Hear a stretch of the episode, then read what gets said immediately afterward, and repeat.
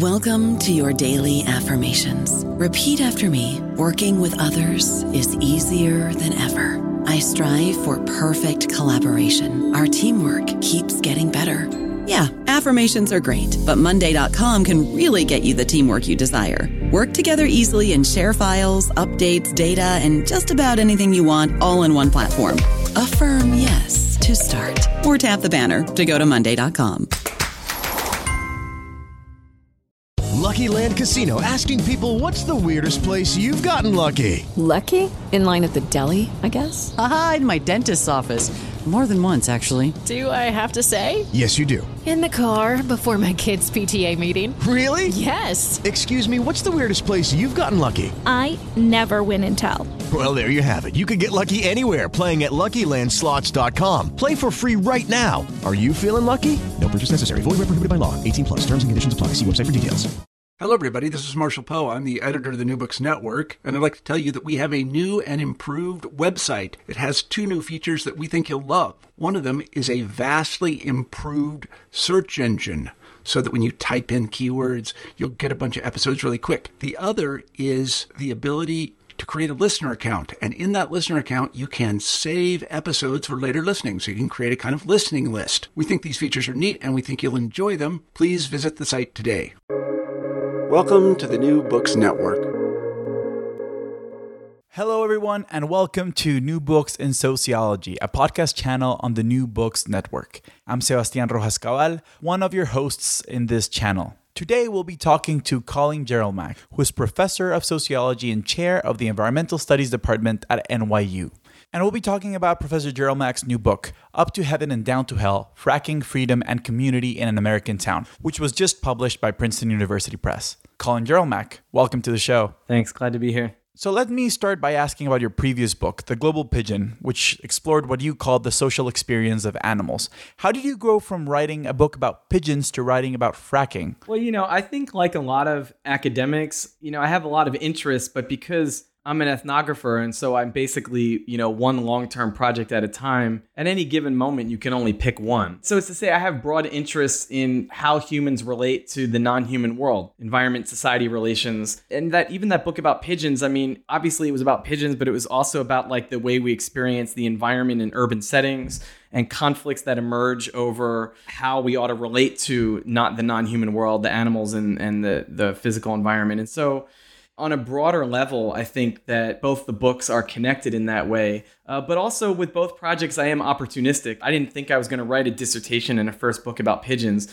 I was interested in the built environment and public space, and I began doing the, that work. And I was su- sort of surprised and and and uh, interested in the fact that conflicts over wildlife and pigeons in particular were like a major flashpoint in debates over how we ought to design and use and police urban spaces. And so and then with this with the fracking project, my undergraduates at NYU were very involved in activism to try to create a you know to push for a ban on fracking in New York, which was successful.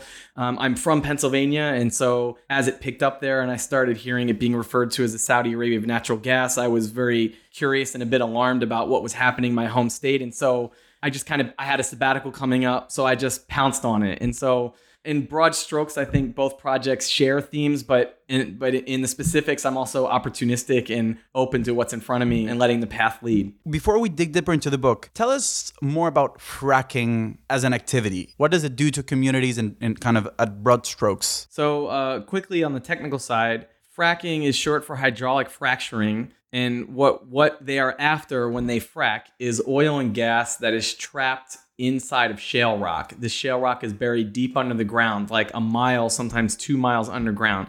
And so, what we colloquially call fracking is actually two processes. The first is uh, horizontal drilling. So, the, the big innovation in horizontal drilling didn't really take off as a thing until the 2000s. When you drill down with a remote control drill bit, and as you approach that shale layer, you actually can begin to curve the drill bit so that when you hit the shale, you are now drilling horizontally. And they can, because it's a remote control drill bit, they can drill horizontally for up to two miles, right? You don't need to have it connected to anything at the surface. And so now you are drilling along and breaking up that rock as you go along and releasing the gas and the oil in it.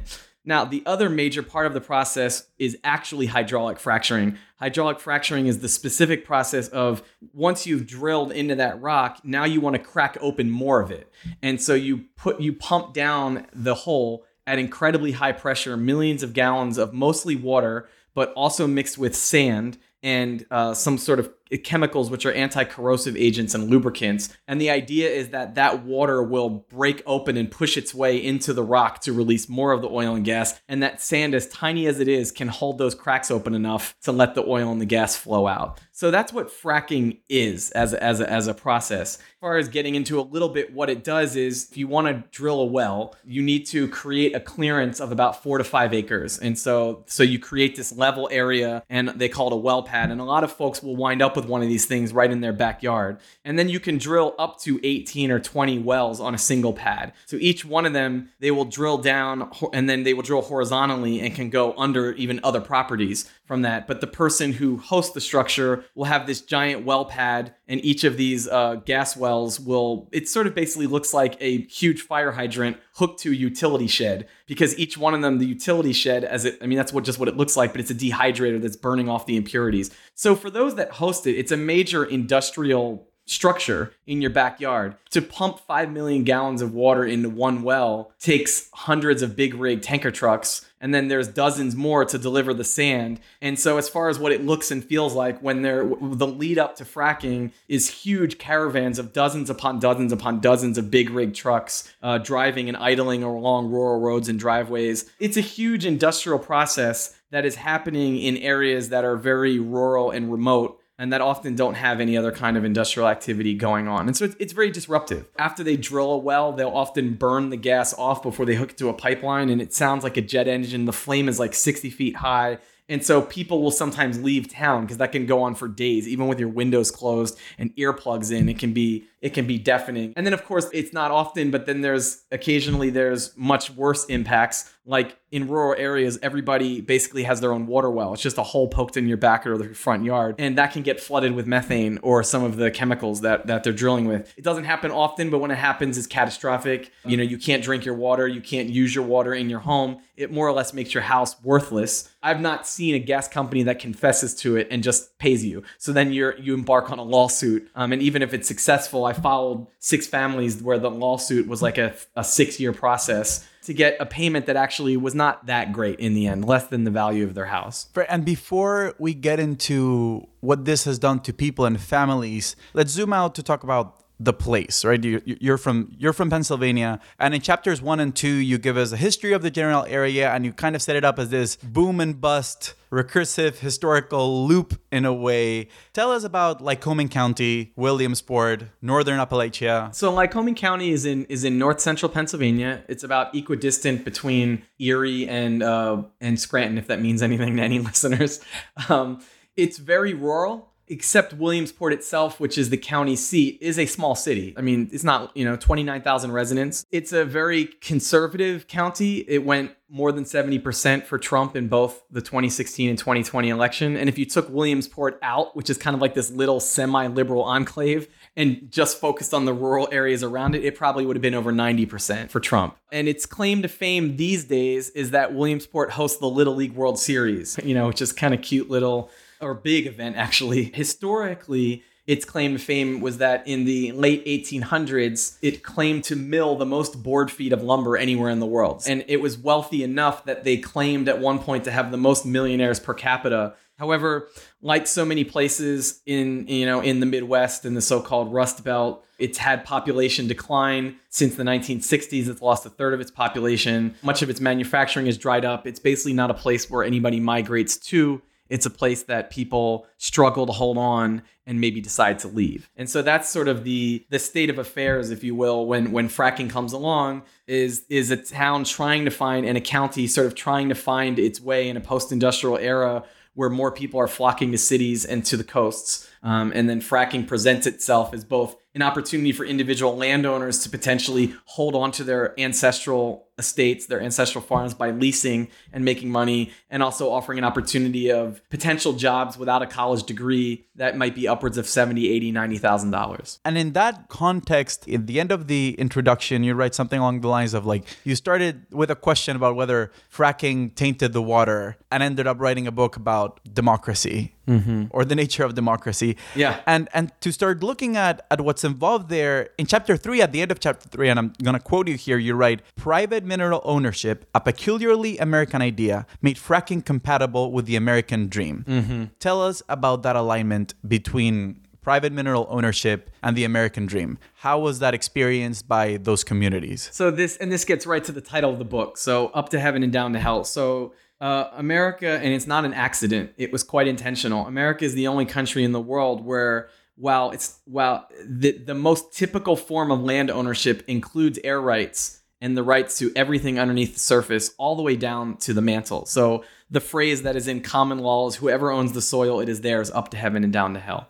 And why I say, just to say why that's not at all accidental, is we actually inherited most of our property law from England, and in, which included mineral rights ownership. However, there was this there was this great caveat, which was that the crown retained ownership of anything valuable minerals, coal, coal, oil, gas, silver, and gold. So yes, you technically own the soil underneath you, but if there was anything valuable there, you had to give it up. And so the so called founding fathers were very adamant about striking that exception and following on um, the very closely hewing to the, to the philosophy of John Locke. Who argued that you know any individual who owns property, how you um, legitimately own property is by transforming it through your labor into something valuable. In and of itself, he argued land is not valuable, and anyone who who transforms land and makes it productive has the has legitimate ownership over it. Then of course what the so-called founding fathers were afraid of was all the ways that the government might be able to exert as they called it tyranny over the masses. And so, you know, so they wanted to ensure that private industry was protected from the hands of a groping government that might want to tax them and and take ownership. And so that was that was what they did. We made we made the strongest form of mineral ownership anywhere in the world. And why I think that also relates to the the American dream um, and and I'm also it's not to say that I'm that I'm like really sunny about this. I mean, it has a very dark history, but it was the it was this this Lockean notion of of ownership through productivity is actually what literally what justified the taking of land from American Indians. And westward expansion is what allowed so many relatively impoverished whites to claim ownership through homesteading, which of course other racial groups were excluded from. And so um, this this became so we've got this history through through homesteading of property ownership itself, of course, being a cornerstone of the American dream. And then that you can, particularly in a place like this where historically many people farmed or worked with their hands, the idea that your own land, it, you can be self sufficient and your own land and your own working of that land can be what makes you productive and self-sufficient. That's all this this this important backdrop. And then so now fracking comes along and this doesn't explain everybody, but a lot of folks are sitting on a portion of an estate that may have been in their family for three, four, five generations. And now the current generation may be struggling to hold on to that. Um, most of them aren't farming anymore. So they might be on a portion of farmland, but are not farming anymore. And it has very uh, great sentimental value to them. But in some instances, it's a millstone. It they pay they got to pay a lot of property taxes if you own 70 acres, 100 acres, and if you're not working the land as a farm, then then actually why do you need that much property, right? And so I met a lot of folks who were concerned and anxious that they were going to lose the family farm on their watch, that it just wasn't worth it anymore. And now all of a sudden people say there's this lottery ticket, you know, you can lease your land, you get an immediate bonus. You sign on the dotted line, you get a bonus paid out per acre. And then if you are fortunate enough that they extract gas from underneath your property, you get a royalty check every month. This was a godsend to a lot of people. And there was a sense of pride on the one hand that people at least thought they were might be contributing to so-called energy independence that right that like we're going to produce our own energy and i'm a small part of that and also this pride in the land being productive again I may not be farming it anymore, but now here is an opportunity where we can mine and create energy and I can create a self sustaining lifestyle from that. That's sort of how this intersects with the American dream. You mentioned Locke earlier. And in chapter four, kind of introduce a lot of other theories. You introduce Locke, you introduce Rousseau, you introduce Tocqueville, you introduce Isaiah Berlin to discuss and describe the theoretical underpinnings not only of a private mineral ownership or like this idea of the freehold, but of other kind of distinctively American political ideas and institutions. Later in chapter 8, and I'm jumping a little bit ahead of myself, but I'm trying to to put these two things together, you show us how in Lycoming County many institutions to which, for example, Tocqueville would have marveled at, right, as this kind of hallmarks of like small d democracy have become, and you write this, little more than a tragic simulacrum of civic engagement. Tell us more about the situation. How does Lycoming County goes from being an example of kind of the Jeffersonian ideal of like the nation of farmers to, as you write, becoming quote unquote overruled. Interestingly, maybe I'll get historical again for a moment because it connects to Locke. So Pennsylvania is unique in that it's one of the only states that all of the land that was originally um, occupied by Native Americans was bought. There actually was it actually was not taken through war. That doesn't mean that there wasn't anything seedy or underhanded, but it's just to say that William Penn, who was the was the original um, founder of Pennsylvania as a Commonwealth, was who was a Quaker was very adamant about about that. And so, but there is the period. There was a period of 13 years where what is currently Lycoming County was still owned by the Iroquois, but was occupied by squatter white settlers. So then what happened was is after the end of this 13 year period, Pennsylvania purchased Lycoming County. The people who had been living there petitioned the state and said, explicitly invoking Locke, and said, this was worthless land and at peril of our life, we have transformed it. We farmed it. Uh, we have made it productive. And on the basis of that, we argue that we are entitled to own this land. And they were granted ownership. And so, so very much, and as you alluded to, this was Thomas Jefferson's idea. You know, he he distrusted cities and he distrusted elites in cities who and their ability to hoard resources and political power to exploit and and and uh, you know and, and otherwise control the sort of real Americans, if you will, uh, who who lived in the country and were self-sustaining and farmed. And so he had this idea that I think is very American that property ownership is the basis of democracy. Because property ownership and being self-sufficient on your property means you're not reliant on the government uh, and you also you know you can protect your property with weapons if need be. And that's the founding of lycoming county was explicitly on that jeffersonian idea and appealing to the philosophy of locke to justify their ownership of the land. And then in this area and in many other stretches of america but in particular appalachia which has a kind of history of being more isolated, more sort of libertarian or independent minded than other regions around it. You have this this sort of streak of, of individualism, of self-sufficiency, perhaps more exaggerated even than it is in other places. But then getting to the other side of this, as Tocqueville wrote about, because these are places that distrust federal and even state government, what that means is they build a lot of local government. Uh, people are very involved in civic association of all kinds, and right into the present day, even in a township, a rural township might only have a few few hundred residents, and that includes children, and yet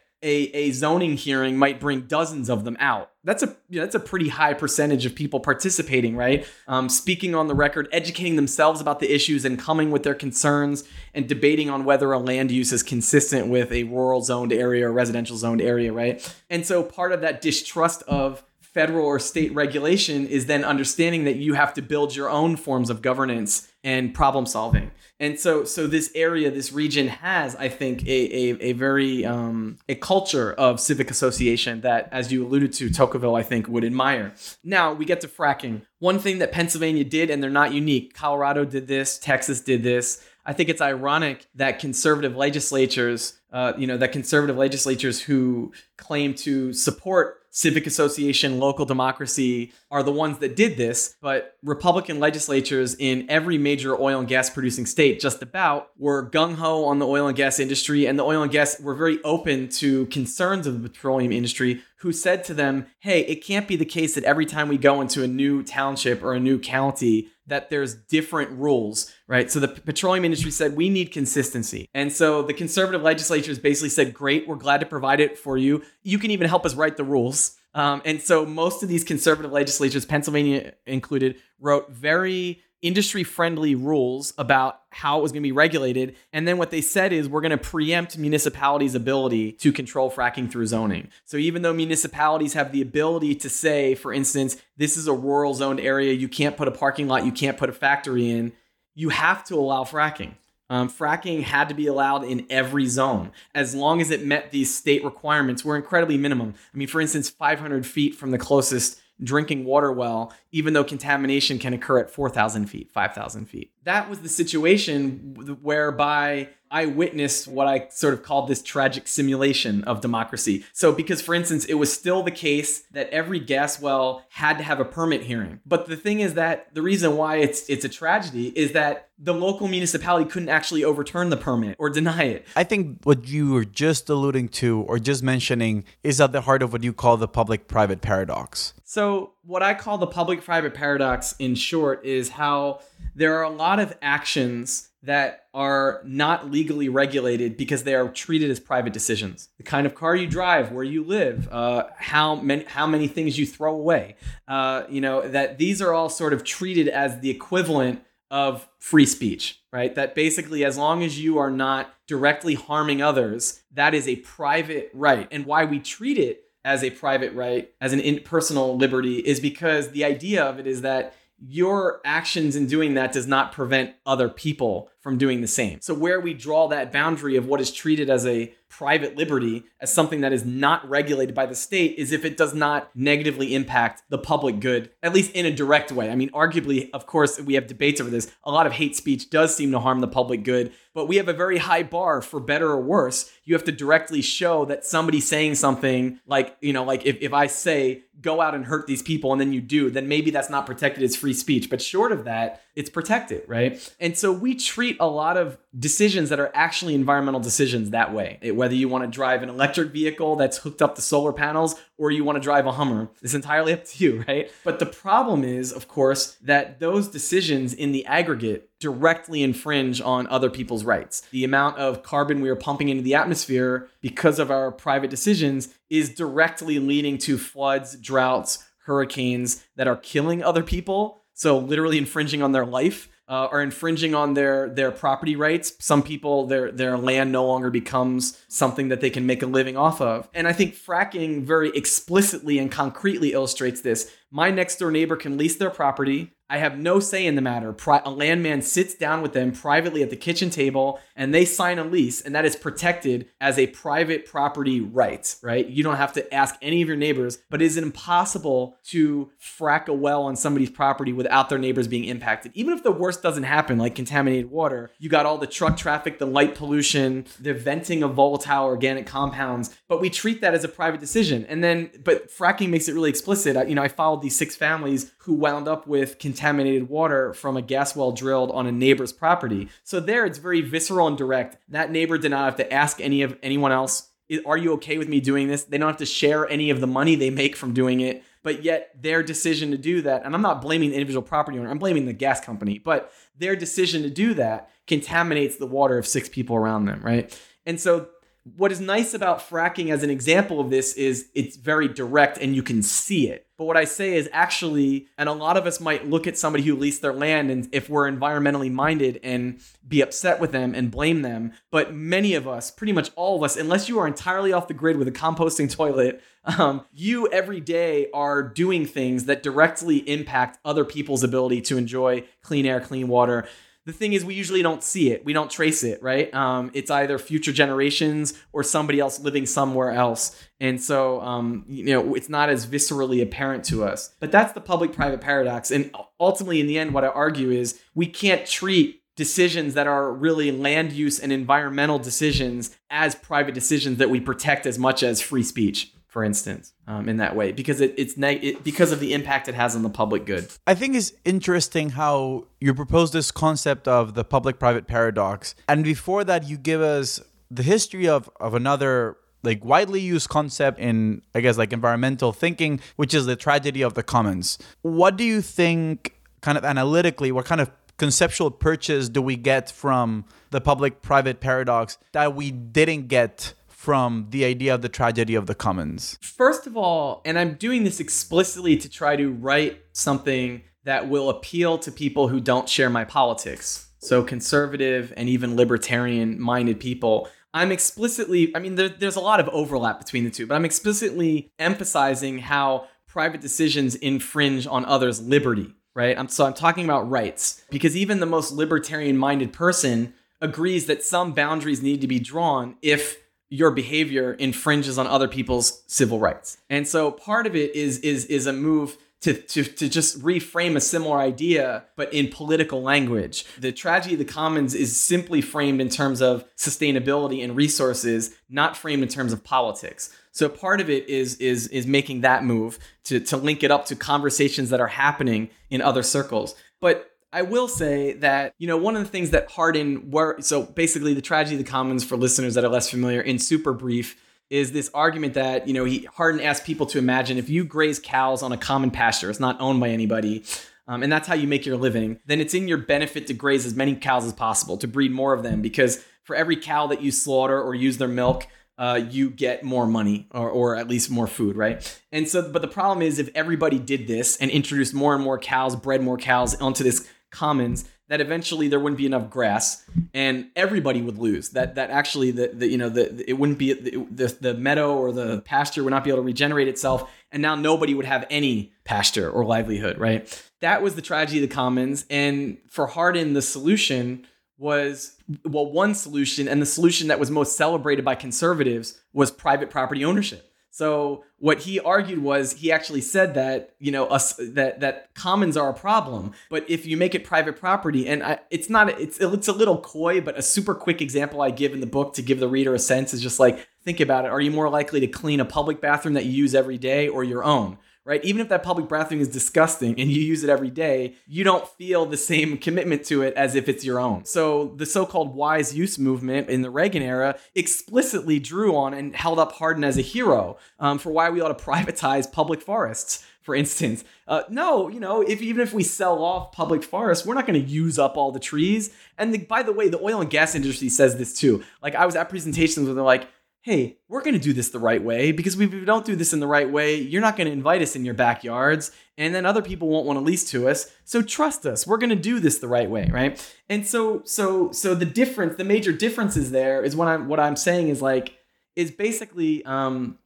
private property ownership actually accelerates the issue here. Accelerates the problem because so actually, you know, because it creates the illusion that in, that an individual's private decision is purely theirs to make but it you know but actually first of all you are it relies on public resources the public roads that the trucks use to get there um, the groundwater you know you, 5 million gallons for one well right it relies on clean groundwater uh, that is not necessarily owned by any one person to frack those wells right so so it's not actually a self-sustaining private enterprise and a private choice. It relies on public goods and it produces public consequences, right? Pollution.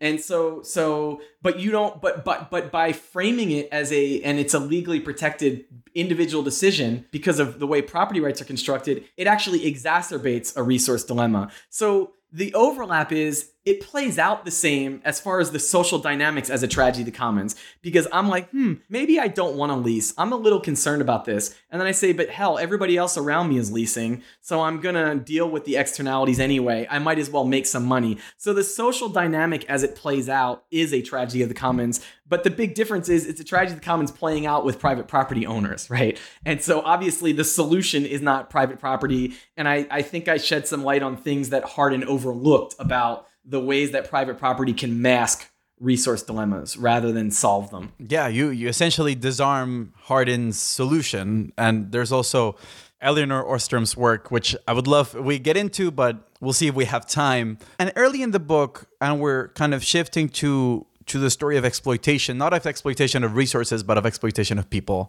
Early in the book, you write that fracking is intimate, and I think one particularly powerful way this comes through is toward the end of the book, those chapters about indentured, overruled, and unmoored. Three ideas kind of come through at that point the idea of procedural injustice, the idea of ambient insecurity, and the idea of what you call civic disassociation or dissociation. Tell us about kind of more the intimate dimension of these concepts. Yeah, and why why I want to emphasize that fracking is intimate is that fracking often is talked about in these very broad macro ways. So first, when you know when the process first started in the late 2000s, it was about well, all this jobs it's going to create, all this money it's going to create. It's transforming geopolitics. Now America can become energy independent and we can even sell to Europe and they can get off of Russia's Gazprom, right? And then even politically when it became a sort of partisan issue, it's well conservatives support, you know, support it, Democrats don't support it. And so it got sucked up into this sort of hyper partisanship. And even the fights over whether we ought to ban fracking or, or not on a national level, which is actually impossible except through congressional action, just to say Biden can't ban fracking, only on federal lands, or even at the state level, right? So it's this political football. But meanwhile, how fracking actually plays out is an individual sitting at their kitchen table with a landman, looking at a lease and signing it right? Often without talking to anybody else. So it's like the most private decision, often happening in the most private sphere, an individual's home. And it's also intimate because it then if they, it happens, it happens right in your backyard or underneath you. It's not some distant thing. It's that people living in a very rural area, you know, all of a sudden their field may play host to a five acre well with dozens of trucks parked on it with this huge, larger than life erector set looking drilling rig uh, in, in their backyard and it's also intimate as far as the other way I mean it is what I already described as the public private paradox. Like most of us don't actually recognize that we are engaged in a resource dilemma, right? Like I, you know, I make decisions every day. I use resources. I could create waste that is harming somebody else somewhere else even if it's mostly non-human animals, right? But I don't actually see that. It's not intimate, it's abstract, right? Like what my contribution is to global warming, to plastic in the oceans. But fracking, it often is very explicit, right? My next door neighbor is winds up with contaminated water or my next door neighbor is calling me because they can't get into their driveway because of all the big rig trucks driving up and down. And so this conflict between private decisions and the public good plays out with next door neighbors in a community in, in that way. Um, and so so that's th- those are sort of the main ways that I, I what i mean when i say that it's intimate. And actually injustice you know and i wrote a paper about this before the book about you know fracking i think intersects with environmental justice in in unusual ways it's not sort of the traditional story it's first of all it's mostly white landowners and so it's not like people living in cities renting or who don't really have control over their environment who might wind up with, say, an incinerator in their backyard. It's people voluntarily signing a lease to invite a company to drill and making money from doing it. And even if, and it's to say, I mean, certainly a lot of the people I met were of modest means, if not even under the poverty line, but they were they were white and they owned property, right? And so it's not that sort of traditional story of like involuntary exposure to environmental risk where somebody else is reaping all the benefits. You are getting some economic benefits and you are choosing to do this, right? I don't know about you, but I'm very busy and I don't have a lot of time to cook. That's why I subscribe to Factor. Eating better is easy with Factor's delicious, ready to eat meals. Every fresh, never frozen meal is chef crafted, dietitian approved, and ready to go in just two minutes. You'll have over 35 different options to choose from every week, including Calorie Smart, Protein Plus, and Keto. These are two minute meals Factor meals are ready to eat and heat, so there's no prepping, cooking, or cleanup needed.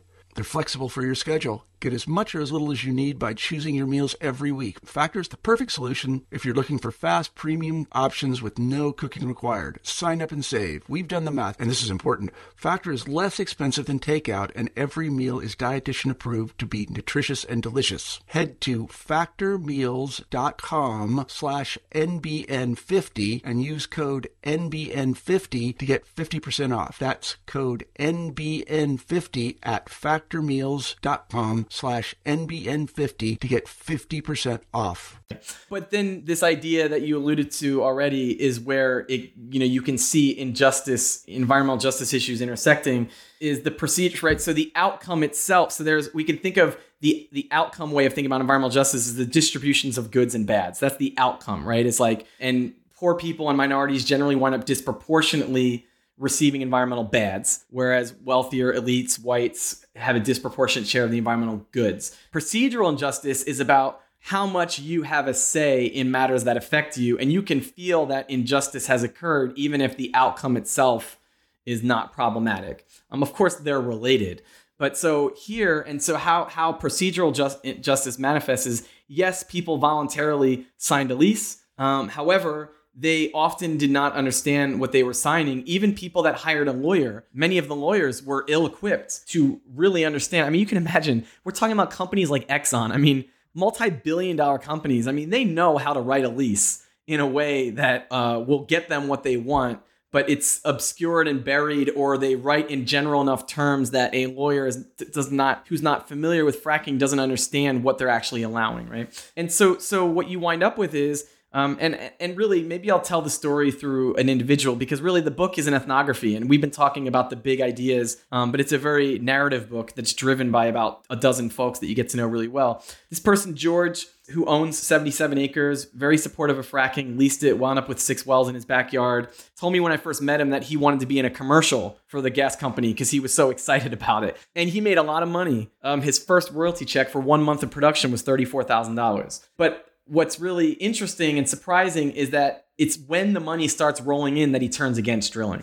And he did not wind up with contamination. There was no major catastrophe, no major spill, but it's about him realizing that he, more or less, what I say, had become a tenant on his own property. So he didn't know that all the things that the lease allowed the company to do. Some of the main ones that uh, that they could withdraw millions of gallons of water from his creek. He found out about this when there was a classified ad in the newspaper because the gas company was required to post an ad when they were going to start doing it. There was a security camera that he did not know was placed on his property that recorded him walking across the well pad which is not allowed because the well pad is leased to the company and he was threatened with with getting arrested for trespass. And so he all of a sudden was like holy crap like here i am living on this ancestral property that I'm so proud of to be, you know, that to be holding on to, and now I'm no longer in control, right? Um, and so that's the procedural injustice, right? This way that he didn't understand what he had signed over, including, by the way, the timeline. That might be the most tragic part. A lease is a five-year lease, right?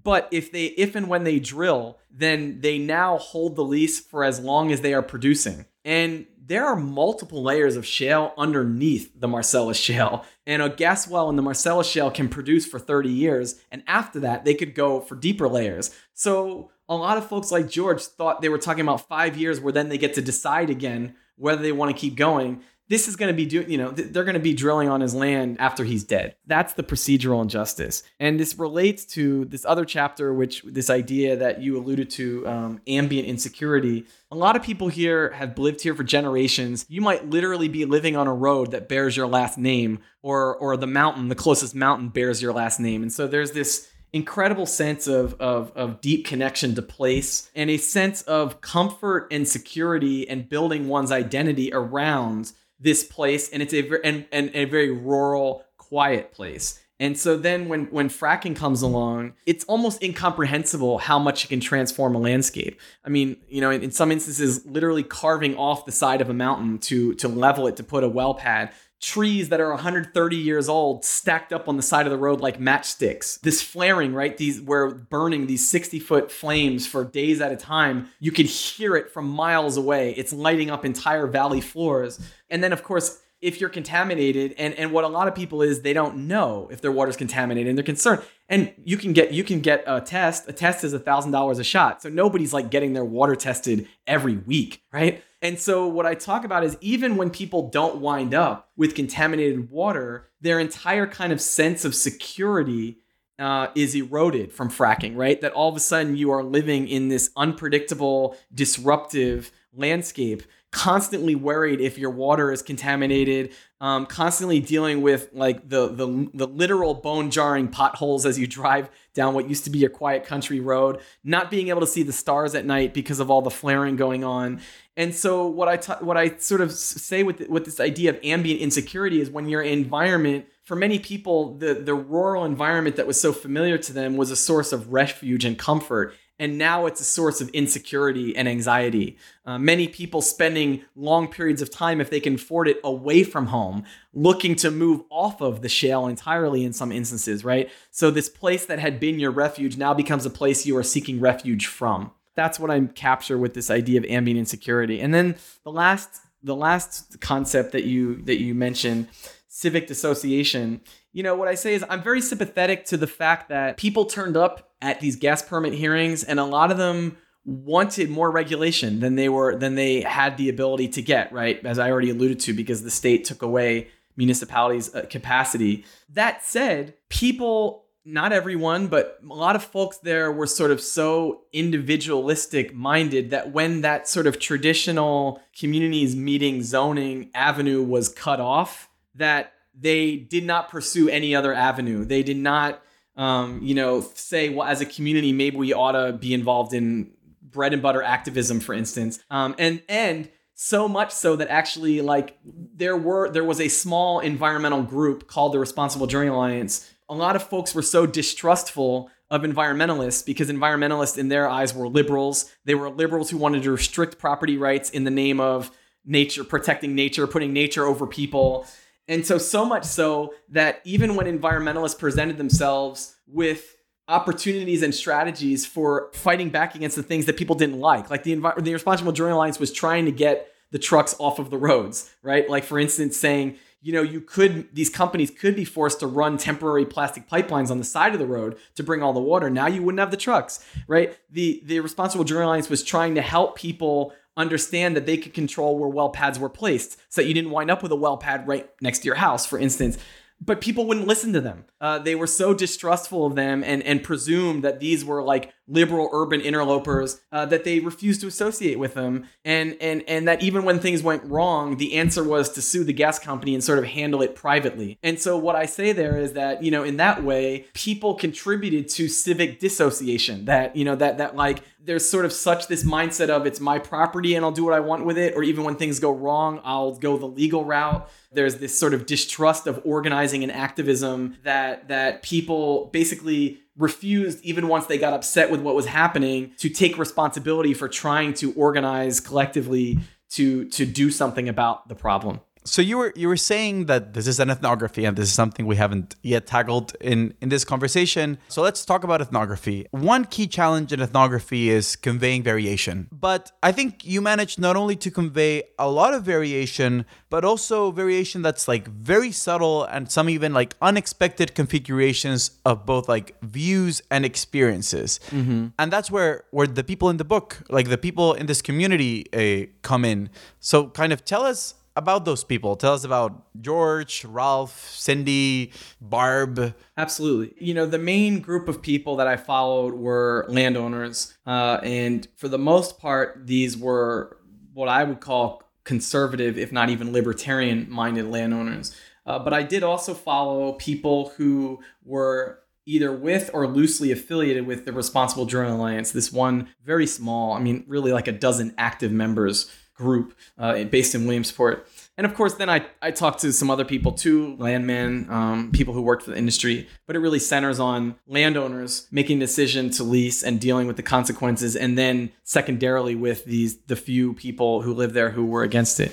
Now, the variation comes, and I mean, as far as like and I, I, agree with you. I don't know if you're getting this point. I mean, Mitch Duneier, who's my advisor, always talked about depicting variation. So maybe I'm, I'm hoping maybe that's why you're emphasizing that, because um, Mitch certainly had that influence. But in some ways, depicting variation is easy because people are nuanced and complicated. I think what happens is as we become trained as social scientists, we see our job as to typify and classify and reduce complexity. And so the easy part just comes from actually documenting what's in front of you. And, you know, you just have to resist the urge to say, well, I want to tell this story about these two groups. And so then everybody I meet, I have to sort of fit into these two groups, which I'm going to typify by having these characteristics, right?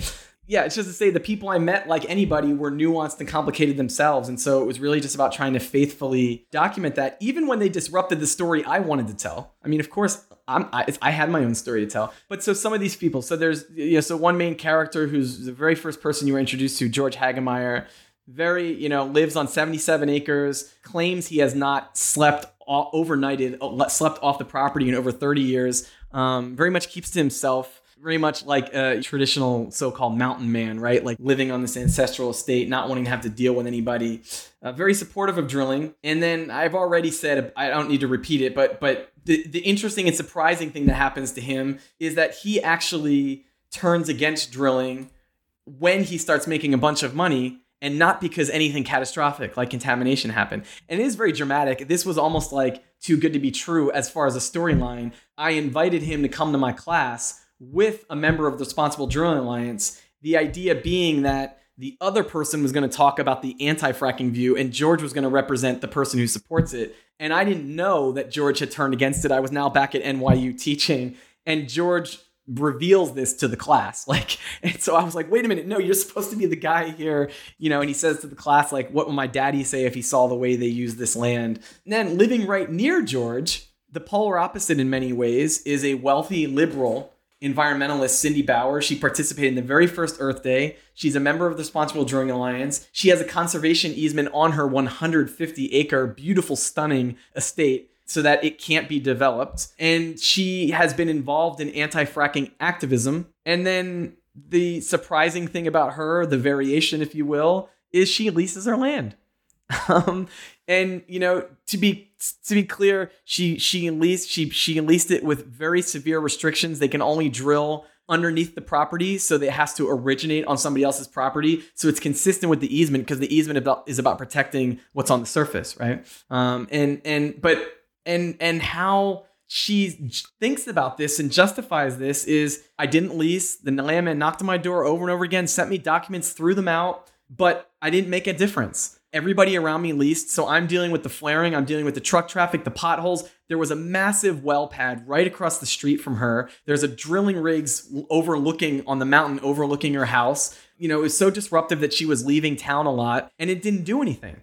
And so she just felt that the least she was owed, like what she viewed the leasing bonus was, is compensation for what she had already experienced, right? As like damages. That's the way she thought about it. It's like she, every day she's spending hours on the phone calling the petroleum company, calling her state representative, saying, This ought not be allowed. Look at what's happening here. Getting a camera out. It does nothing. So she she doesn't have anybody to sue. It's not she's not successful in those grounds, but in a way that's how she viewed this as like this is compensation, damages for what I've already experienced, right? And Ralph. Right. How can I forget about Ralph? Ralph Kisberg, who uh, co-founded the Responsible Drilling Alliance. And you know, it's it's interesting from the moment of choosing that name, uh, Ralph personally is entirely against fracking, understands it needs to halt immediately. We need to leave fossil fuels in the ground. But Ralph understands that he lives in a place where almost everybody supports it and where they're desperate for economic development. They're not generally inclined towards environmental protection, period. They're skeptical about state or federal regulation. And so, even the name, he didn't call the Anti Drilling Alliance, he called it the Responsible Drilling Alliance personally he does not believe that that we have seen any responsible drilling. You know and ralph is somebody who who very much wants to connect with rural conservative landowners. And what i really appreciate about him is it's not i think it's too easy to just call him a centrist. Like he's not just a centrist like oh let me make a muddied message in the middle that will get more people on board. What i think is most distinctive about him and valuable about what he does is he more or less is an ethnographer like I was. He he so Ralph had spent a lot of time living in other places. He he moved back in 2008 to take care of his dying mother. And as soon as fracking came along, he said, "What I need to do is just get out there. I need to be driving around, seeing what's actually happening. I need to sit down with people and get to understand how they're thinking about leasing, the decision to do it or not." And so Ralph for years, every day he would, for hours, just drive his car around on country back roads. If he saw a drilling rig, he would pull over and knock on a door. He would show up at permit hearings, and when other residents turned up and said, I live next door to that, and so I'm really concerned about X, he would just say, Hey, can I come and talk to you? And he wouldn't show up and say, I'm a part of an organization. Do you want to join? Join me in the fight against fracking. He would just say, What are your concerns? Here's some very practical things you could do. Did you know, for instance, that like if you're going to sign a lease, you can sign a lease that has that has restrictions on where they can place the well pad or the pipeline or the driveway, right? So that's who Ralph is. And and while I was there, I witnessed this really interesting moment where the group that he co-founded basically, and again, I actually don't blame them. So Act 13 happens, which basically preempts local zoning. Pennsylvania is the only state that's not even taxing the gas extracted from underneath. And so, but but at this moment, the Responsible Drilling Alliance as a group is basically fed up with trying to be the group that that pleases everybody. Um, they feel like they're not really growing their constituency. The the the the you know the the conservative government of the state is is is becoming, if it was even possible, more in the pocket of industry. So they start coming out explicitly against a ban on fracking and making that their main message. Um, and they start connecting up with and sympathizing with more sort of confrontational forms of activism, not their group directly, but like celebrating and advocating for other groups that wound up, for instance, people getting down, chaining themselves together in front of an area where a pipeline was going to be constructed. And so what happens to Ralph actually is that he kind of gets, he doesn't get pushed out. I mean, they're friends, but he becomes alienated from his own group. And so Ralph winds up, you know, it's kind of a sad moment where he kind of gets alienated and disconnected from the group that he co founded. What do you think that tells us about kind of the possibilities of organizing in the middle of the climate crisis today? You know, where I've really come down on is that the least tapped component of potential environmental engagement with people in rural America, with conservatives, is around local control you know, as I mean, I've already talked about. I mean, so you've got a lot of people that are actually upset with some of the things the petroleum company is able to do. But in Pennsylvania, Texas, Colorado, there's very little they can do. You have people who, even if they're very, they see themselves as very individualistic, they actually like zoning and they like zoning and they show up at zoning hearings because zoning is written and voted on by the town. And so it's legitimate. It's a legitimate form of restriction on property and protection. And again, like a, what a lot of people are trying to protect, when you zone an area rural, you're saying we value what we are calling rural character, however you define that tranquil, not a lot of cars, not a lot of buildings. And we're going to protect that. And part of that, there is certainly room for land stewardship and stopping development to protect rural character. And what what I am seeing now is a lot of, and there's actually um, some townships in Pennsylvania that are going to court to win to win the right to to ban fracking locally. And so what I'm seeing, and I've I've written some more popular pieces recently, like one in the New Republic and another in Grist about this, is that like a lot of people like George they may distrust state and federal government regulation, they may distrust environmentalists, but they are for local conversations and they are for some forms of property restriction because they have things beyond their own property they want to protect. A lot of them do not want to see a rural area turned into a suburban area, let alone turned into like a mining town. So I think that that is where I see uh, you could i think environmentalists and i don't think they're wrong. I'm talking about adding an additional you know weapon to the arsenal if you will. But um, you know i think environmentalists always focus on federal and state regulation restrictions that are bureaucratic. Um, i don't think that they've realized how much they could get rural conservatives on board if they also got involved in local fights because you're framing this around autonomy local democracy, right? Um, you're not framing this as as restrictions, cookie cutter restrictions that the state is imposing upon you. Moving back to the issue of, of ethnography, some might read this ethnography or, or your book as a case study on fracking and its consequences. Others might read it as kind of an exploration of how people make meaning and a sense of place around their land. Others might pick on like the power conflict community story. Where do you see your your book fitting in in terms of kind of ethnographic traditions and what do you say to people who are working on ethnography and who are agonizing about framing their work? Hmm. I mean, as far as ethnographic traditions in the broadest sense, I mean, I would always, I always personally have been more of the inductive than deductive minded. You know, I mean, even the the the, the focus of the book, the title of the book, this whole focusing on property rights and how that structures the the land use dilemmas that happen here that didn't come about till two years after i wasn't living there anymore. I mean so so as far as that i, I definitely you know again i went to cuny graduate center where i was i worked with mitchell duneier and, and bill kornblum so I've always been um, more inductive than deductive. So not dri- not theory driven, but but really and focused on first on meaning making. Not that I end there per se, which is so surprising. And sorry that I interrupt you because precisely like the book is in a way theory heavy. When you're in an ethnography class, you're always talking about this problem of linking what you see on the ground with the theory.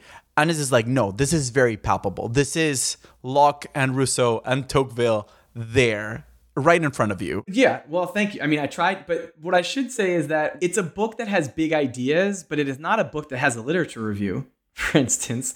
Um, for instance, we talked about this this concept of the public-private paradox. The choice was rather than put that up front and then every single chapter hooking into it, I basically give you chapter upon chapter of mostly ethnographic descriptive where I'm planting the ideas. I'm talking about how much people value land. I'm talking about distrust of government. And then I after I've taken you through that, um, and introduced you to the ideas viscerally through people and dilemmas, then I introduce the the, the concept, right? Um, and so so yeah, so I would say you know I I, I definitely am am somebody who um, is is concerned with keeping you on the ground as much as possible. I I think it matters to me that my subjects see themselves faithfully portrayed when they read my work, and so that is always something that guides me. As far as the the particular ideas and concepts that guide me, that's often serendipitous and open to surprise and comes later through conversations with other people. It was actually I was writing the book proposal. I had not yet written any papers or chapters and I was writing the book proposal and there was this there was a line where I just said like America is one of the only countries where where this kind of thing is possible, this private land leasing. And um, a colleague was like, is that true? That's not true. So she she was like, that's not true. I don't believe that. And then other people who read it were like, that seems really important. You know, like like so what about that? Is that an accident that that happened? And and so it was then reading about the history of how it is we wound up that way. And holy crap, that is really important. Like it was not an accident. It was really something about uh, you know uh, that and it, where it was. And that's why I mean some people might be dissatisfied. Like I'm talking about Locke and Rousseau. I'm not talking about. I'm not spending a lot of time on political sociology as written now. And that's not to devalue it, but it's because that's like the actual literal connection. Like I needed to find out why it is that this form of property rights and and and then I'm looking at what that does now, but where that comes from is it comes from Locke as taking up taken up by the founding fathers. And so in that way even the um you know the sort of ideas and thinkers the writers that i interface with it's not a kind of traditional like there's no there's not a systematic engagement i admit with environmental sociologists or with political sociologists there's a sort of opportunistic interfacing with people who represent ideas that came to really matter, right? So Elinor Ostrom can be a stand-in for what I could have, you know, uh, there could have been many other um, people who write about who write about resource dilemmas. Because what was really most important was conveying the ideas to readers, not necessarily. So I was not concerned every step with like hitting you over the head with this is my contribution to political sociology, this is my contribution to environmental justice. I really just cared about making sure you got the ideas across. My last question about the craft of ethnography is one about generalizability in a way. And ethnographers are often called to explain how their studies apply to other contexts and places and that kind of question that I think it's kind of an odious question. So I want to ask a different question, but somewhat related. It's related to, to the climate crisis. So the climate crisis is a planetary crisis and it connects territories, populations, and local histories in very kind of thick and complex ways. And personally, I think it puts to test our ability to kind of mark the boundaries of any given place for analytical or comparative purposes. And it also puts to test our ability to delimit the issues we study because just like the feedback loops are so weird and so unexpected and just so expansive. So, how do we produce ethnographies of the climate crisis that convey the urgent planetary scale of the situation while also remain as you've said faithful to the ground i think you're right that that's the challenge and that's an important challenge but i'm not sure that it's unique to climate change. I mean, so for instance, it's like, I mean, the typical, if we talk about the most typical or at least cliche ethnography uh, of an impoverished neighborhood, urban neighborhood, um, mostly, you know, consisting of non white people, uh, there's like the backdrop of deindustrialization. There's sometimes the and then and then they have to decide is like are we talking about Jim Crow? Are we talking about slavery? Are we going back to 1619 now? Are we going even further than that? And there is a way that all of those things probably somehow are there and you have to make it you have to make a decision about how you are going to animate structure or history in your work. So, I mean, I get what you're saying in that it might be something even greater in that, like, you are literally by emitting carbon in the atmosphere having this feedback loop that is warming the planet. But I don't think that's what most ethnographers are trying to trace when they, if they're doing ethnographies of the climate crisis anyway, right? I'm trying to think about how this one case of this one local community of people leasing their land fits into you know the amount of parts per million carbon in the atmosphere. I actually think it's a similar problem or challenge as these other kinds of ways that ethnographers have to think about how much history they include how much structure they include. And the thing is that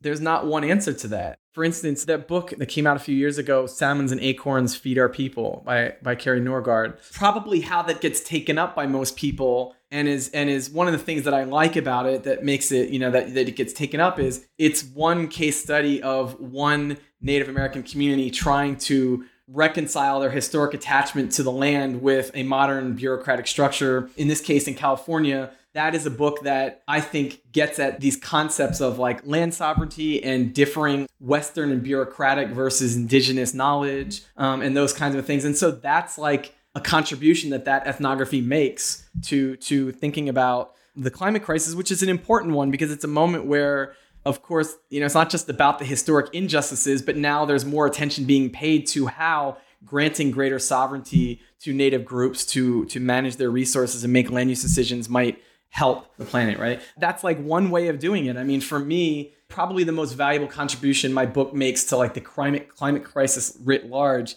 is not showing you how this one bad well poisoned the neighbors. It's how I developed this concept of the public private paradox where what I'm trying to do is once I get you to see because it's so easy and obvious how my decision to lease my land can affect my neighbors. Then I say, yes, but do you think about all the private decisions you make that are actually doing the same thing, but are not nearly as obvious, right? And I talked to in the book in a side, but like I got interested in where my crap goes when I go to the bathroom in New York City. And I find out that some of it goes on trains to Alabama where it's disposed of. And all along the way, it fouls up these communities. Sometimes the train stops for days, and the communities where it stops have to close their windows, cancel their Little League baseball games because that's how noxious it is. And I'm trying to get us to think about that and to think about political mechanisms, legal mechanisms that f- enforce us to regulate based on those connections. So there, the contribution is a conceptual one. It's developing a conceptual apparatus that I argue helps us think about a lot of different kinds of cases and how individual private actions fit into the climate crisis. What are you working on right now? What comes after Up to Heaven and Down to Hell? I have to be totally honest. I'm not working on anything. I've been home for a year and a half with two kids with no childcare.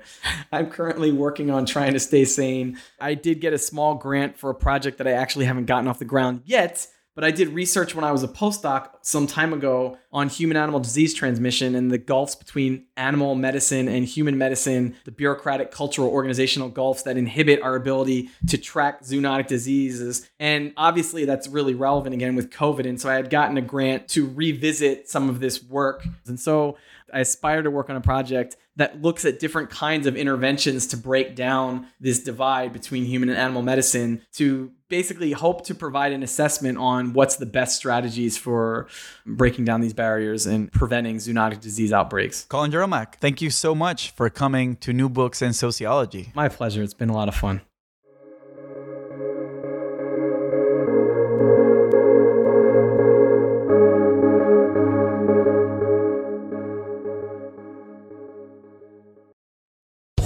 Land Casino asking people what's the weirdest place you've gotten lucky? Lucky? In line at the deli, I guess? Aha, in my dentist's office. More than once, actually. Do I have to say? Yes, you do. In the car before my kids' PTA meeting. Really? Yes. Excuse me, what's the weirdest place you've gotten lucky? I never win and tell. Well, there you have it. You can get lucky anywhere playing at LuckyLandSlots.com. Play for free right now. Are you feeling lucky? No purchase necessary. Void where prohibited by law. 18 plus. Terms and conditions apply. See website for details.